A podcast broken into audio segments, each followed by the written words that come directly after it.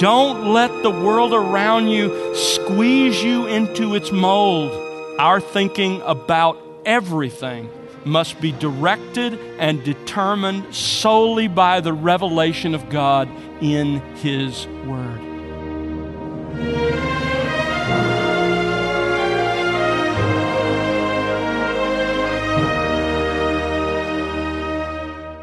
Welcome to The Word Unleashed with Tom Pennington. Tom is pastor teacher at Countryside Bible Church in Southlake, Texas. Hi, I'm Bill Wright, and today Tom has more of his current series with part 5 of Your Only Reasonable Response to the Gospel. How would you define the word worldliness? Do you think of it as following a list of rules and guidelines that Scripture doesn't actually forbid? Or is it making sure to not do those things that are clearly against Scripture? Well, today Tom will examine what the Apostle Paul has to say about worldliness. You may be surprised to learn that it is extremely subtle and dangerous.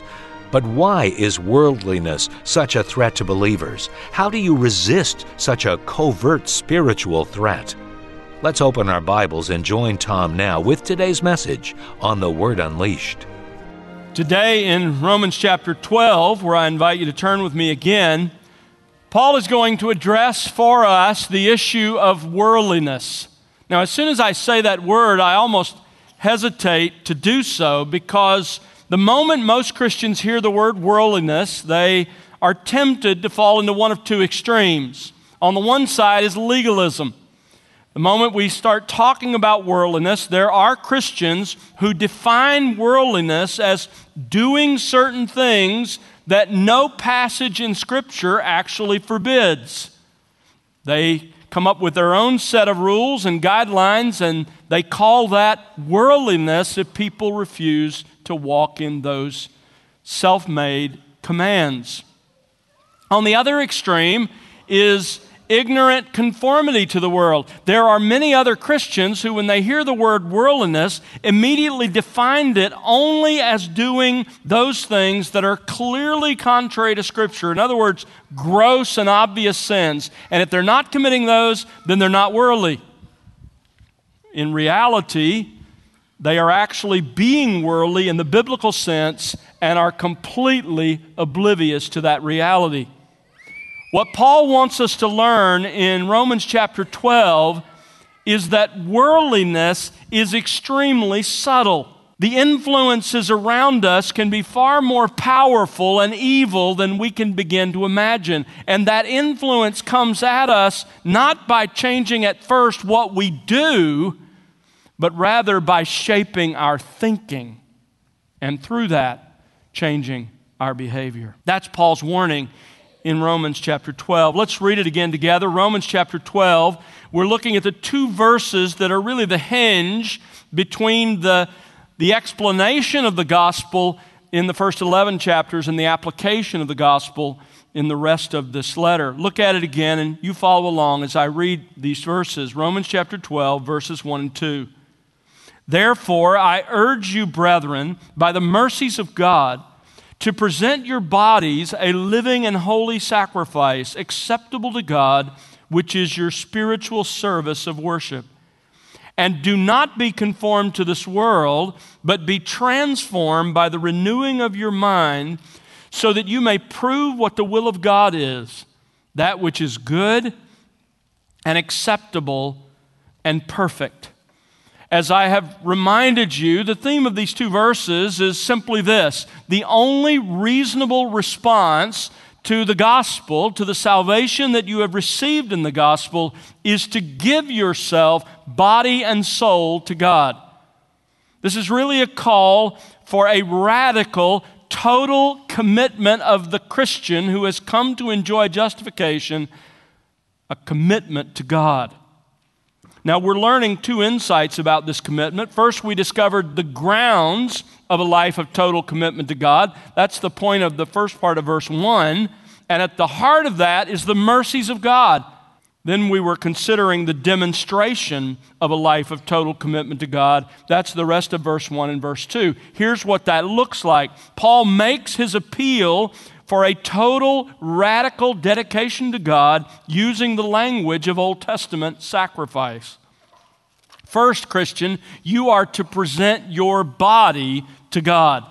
And we looked at that in great detail over the last couple of weeks. The second exhortation comes in verse 2. We are exhorted to present our minds to God. Christian, Paul says, because of the mercies of God you have experienced, present your mind to God. Look again at verse 2. And do not be conformed to this world but be transformed by the renewing of your mind, so that you may prove what the will of God is, that which is good and acceptable and perfect. The sacrifice we owe God in response to His mercies and His salvation is not only our bodies, but our minds as well. Our total selves no longer belong to us, Christ bought them. So our minds are not ours either. Now, in verse 2, there's just one basic exhortation about our minds, but that exhortation is expressed in two commands. First of all, the first half of verse 2 is a negative command telling us how not to think. The second half of verse 2 is a positive command explaining how we are to think. So let's look at these two commands about our minds. Now, in the interest of full disclosure, let me just tell you that we're going to get no further this morning than the first half of verse 2. So be prepared. So, first of all, we're going to look at the negative command, and it's this reject the thinking of our age. If you're going to present your mind to God, you must begin by rejecting the thinking of our age. Notice how Paul puts it in verse 2. And do not be conformed to this world now, first of all, notice the word conform. The Greek word means to form something according to a pattern or to a mold. When I was a kid, I loved to build and make things. I had a large set of Lincoln logs. I had a, an erector set. I had a, a large collection when I was younger of Play Doh. And I remember one Christmas, my parents gave me one of these Play Doh machines. You, you crammed your Play Doh down in the holding tank. And then, if you exerted enough force on the lever, it pushed that Play Doh out of the mold. And as it came out of the mold, it came out with the shape of the mold itself. Don't let that happen to your thinking. Be put into the, into the holding tank that the world uses and allow it to use enough force to force your mind into its shape. Now, the form of the Greek verb that's translated be conformed here makes several important points for us. Notice, first of all, that be conformed in Greek and in English is passive. That means you are not the one doing the conforming. You are not the primary one doing the action. In fact, you are in danger of being acted upon. Something outside of you is attempting to conform you to its shape. Notice also that be conformed is at the same time an imperative. That means that while you don't do the conforming, you are responsible to keep it from happening. And then you'll also notice, and you can't see this as well in English, it's clear in the Greek text, be conformed is in the present tense meaning that this is an ongoing reality. This tension between an outside force that wants to shape you and your own will saying, I will not be shaped, this is a continual, constant battle. Now, what's the source of this constant pressure? What are we not supposed to be shaped by or conformed to? Notice how he puts it in verse 2 do not be conformed to this world. Now, there are two primary Greek words that are translated world in our English Bibles. The first one you're very familiar with. You've heard it, it's, it's been transported into English. It's the word cosmos. When it's used negatively in the New Testament, it is, as one author describes it, the satanically organized system that hates and opposes all that is godly. Make no mistake, Satan has created a world system that stands opposed to him. That's this word cosmos. That's not the word used here in our text. The other Greek word that is translated world is the one used here. It's aion. It means and is often translated age. So he says, Do not be conformed to this age. Now, this age could mean this current age, the church age, as opposed to the church, excuse me, as opposed to the age to come. But this word age in both Greek and English often describes the world as it exists at a particular point in time. For example, we talk about in history the, the age of enlightenment or the age of industrialization. In other words, it's a period of time in history with its prevailing mindset, with its worldview, with its perspective about everything. Here's how one academic author explains this word aion. He says, All that mass of thoughts, opinions, maxims, speculations, hopes, impulses, aims, aspirations at any time current in the world. So think of it as the, the group think of the time period in which we live. The Germans have a word for it, it's Zeitgeist. It means the spirit of the age. Oxford English Dictionary defines zeitgeist this way it is the trend of thought or feeling in a period as reflected in its literature, art, etc. It's the worldview, the prevailing worldview current at any period of time. It's important that you get this in your mind. Every age, including ours, is dominated by certain ideas and you hear them and see them everywhere. Before we came to Christ, we were all controlled by the mindset of the age. Turn to Ephesians chapter 2. Ephesians 2, verse 1. As Paul describes our spiritual death and regeneration from that death, he says in verse 1 You were dead in your trespasses and sins, in which you formerly walked he's going to go on to say that before Christ, we were all slaves. We were all slaves. Notice how he puts it in verse 2 you formerly walked according to. That could be translated as you walked in lockstep with these forces that were too powerful for you to control. These forces enslaved us, they controlled our thinking, they directed our decisions, they dominated our lifestyles. Notice what they were in the beginning of verse 2 the world. In the second half of verse 2, the devil. And then in verse 3, the flesh. Now, notice what he says at the beginning of verse 2.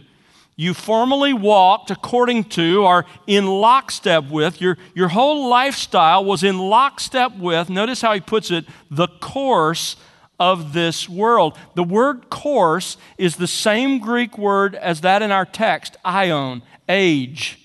Paul means you walked in lockstep with the spirit of the age, with the worldview of your particular time in history. Where does that worldview that dominates a given time in history, where does it come from? Are human beings its source? Absolutely not. The New Testament tells us that Satan controls the aion. He controls the spirit of the age in which we live. 2 Corinthians chapter 4 verse 4 he is the god of this aion, of this worldview that dominates in which we live every day that means Satan controls and directs the prevailing thoughts, opinions, maxims, speculations, hopes, impulses, aims, aspirations at any time current in the world. Let this sink into your mind the devil and his demons actually have established and are controlling the mindset, the worldview of the generation in which we live. It is not neutral, it is controlled by God's enemy. In Romans chapter 12, verse 2, Paul says, Don't allow your thinking to be conformed to or shaped by the spirit of the age the prevailing thoughts, philosophies, and opinions of your time. I like the way J.B. Phillips captures it in his paraphrase. He says, Don't let the world around you squeeze you into its mold. Lying behind Paul's command is the clear implication that our age, like every other age, is dominated by certain prevailing ideas. So, what is the mindset of our age? What is the spirit of our age? What is the zeitgeist of the 21st century? What are some of the prevailing ideas and philosophies of our time? I want to take you through just a few of them. This is just a sampling of the major ones. Kind of put on your classroom hat here and stay with me because you don't really understand what Paul is saying unless you understand the spirit of our age. He's saying, don't be conformed to the spirit of our age. And we sit here as Christians and go, oh, I'm not, until we understand what the spirit of the age is. So let's look at some of the prevailing ideas and philosophies of our time. First of all, there is naturalism. Without question, this is the primary worldview of our day. You see it everywhere. Naturalism can be reduced, as James Sire has, to, to several propositions. Here is what naturalism teaches. Let me just give them to you. You will see this, it permeates our culture. Naturalism teaches that, number one, that matter is all that exists and it has existed eternally. Number two, the cosmos is a closed system. In other words, there is nothing supernatural, there is nothing miraculous. Number three, human beings are simply complex machines. Personality is simply an interrelation of chemical and physical properties that we don't yet fully understand. But there isn't an eternal soul. Number four, death is the end. It is the extinction of personality and of individuality. Number five, morality is determined solely by the individual and his circumstances. And number six, history is a linear stream of events caused by cause and effect, but without any overarching purpose and plan because there is no purpose or plan. That's the prevailing worldview of our day. Now, it doesn't stay in the academic realm. Instead, this worldview filters out in a number of very practical ramifications. Let me give you just a few of the practical ramifications of this prevailing worldview. Number one, anti supernaturalism. This says all belief in the supernatural is ludicrous and irrational. In a book written near the end of his life, Carl Sagan wrote this Our planet is a lonely speck in the great enveloping cosmic dark. In our obscurity, in all this vastness, there, listen to this, there is no hint that help will come from somewhere else to save us from ourselves. There is no God, there is nothing supernatural, so don't expect God to intervene. What, on the other hand, does the Bible say?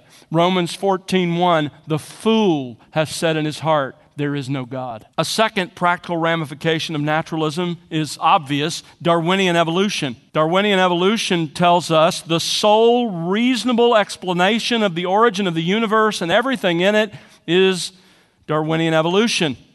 Sagan began each episode of his television series Cosmos with these words The cosmos is all that is, or ever was, or ever will be.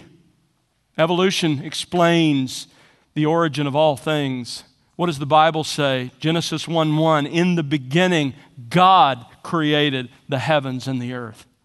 Isaiah 44 24 I, the Lord, am the maker of all things, stretching out the heavens by myself and spreading out the earth all alone. A third practical ramification of naturalism is moral relativism the idea that there simply are no moral absolutes. Again, the scripture is clear. Romans 2:15, the Gentiles show the work of the law written in their hearts, their conscience bearing witness, and their thoughts alternatively accusing or else defending them. Not only are there moral absolutes, they're written in every heart, the substance of them. And Romans chapter 1 verse 32 says this of pagans who've never seen the Bible, they know the ordinance of God, that those who practice such things are worthy of death, but they not only do the same, they give hearty approval to those who practice them. They know. They know. They know there are moral absolutes. A, a fourth practical ramification of naturalism is existentialism.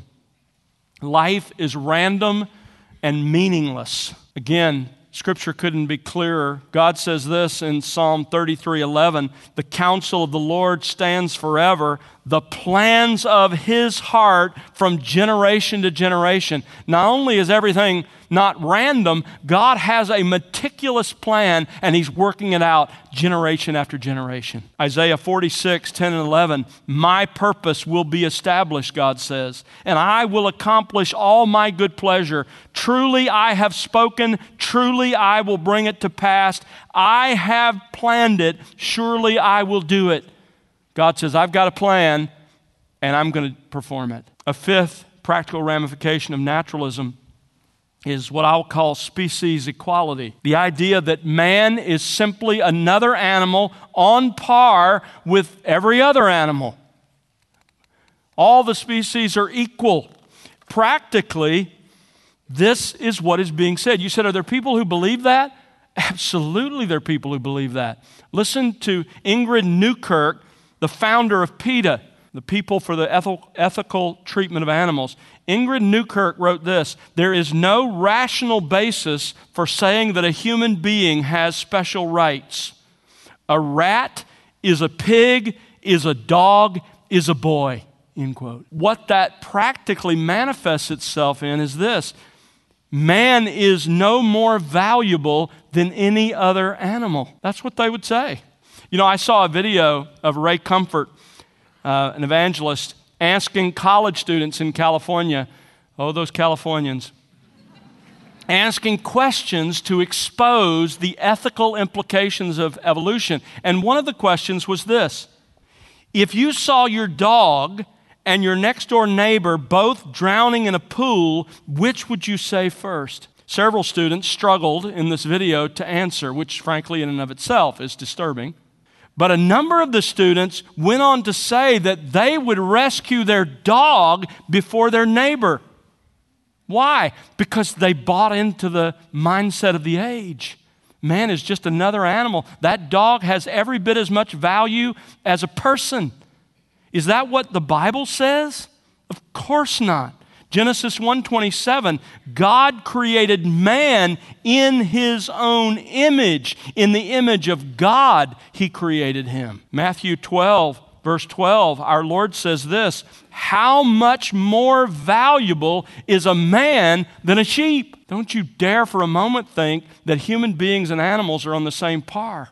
God made man in his own image and man is far more valuable than animals. By the way, Jesus says that about other animals, he says it about birds, etc. Another implication of this species equality is that no sexual behavior is sinful. No sexual behavior is sinful. I mean, if animals do it, why can't people? Again, scripture's clear. Ephesians 5, verse 6, Paul says, Let no one deceive you with empty words. For because of sexual sins, he's just listed them in the previous verse, because of these sexual sins, the wrath of God comes upon the sons of disobedience.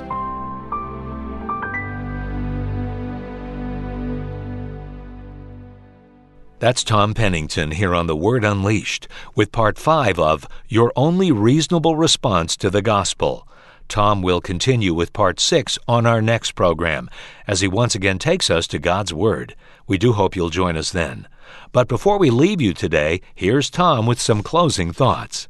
It's so important for you and me to remember that our enemies are not flesh and blood, not the people who live around us. Instead, it's God's enemies, the spiritual beings who are at war with Him who've created this system, this world system that's anti God and anti truth.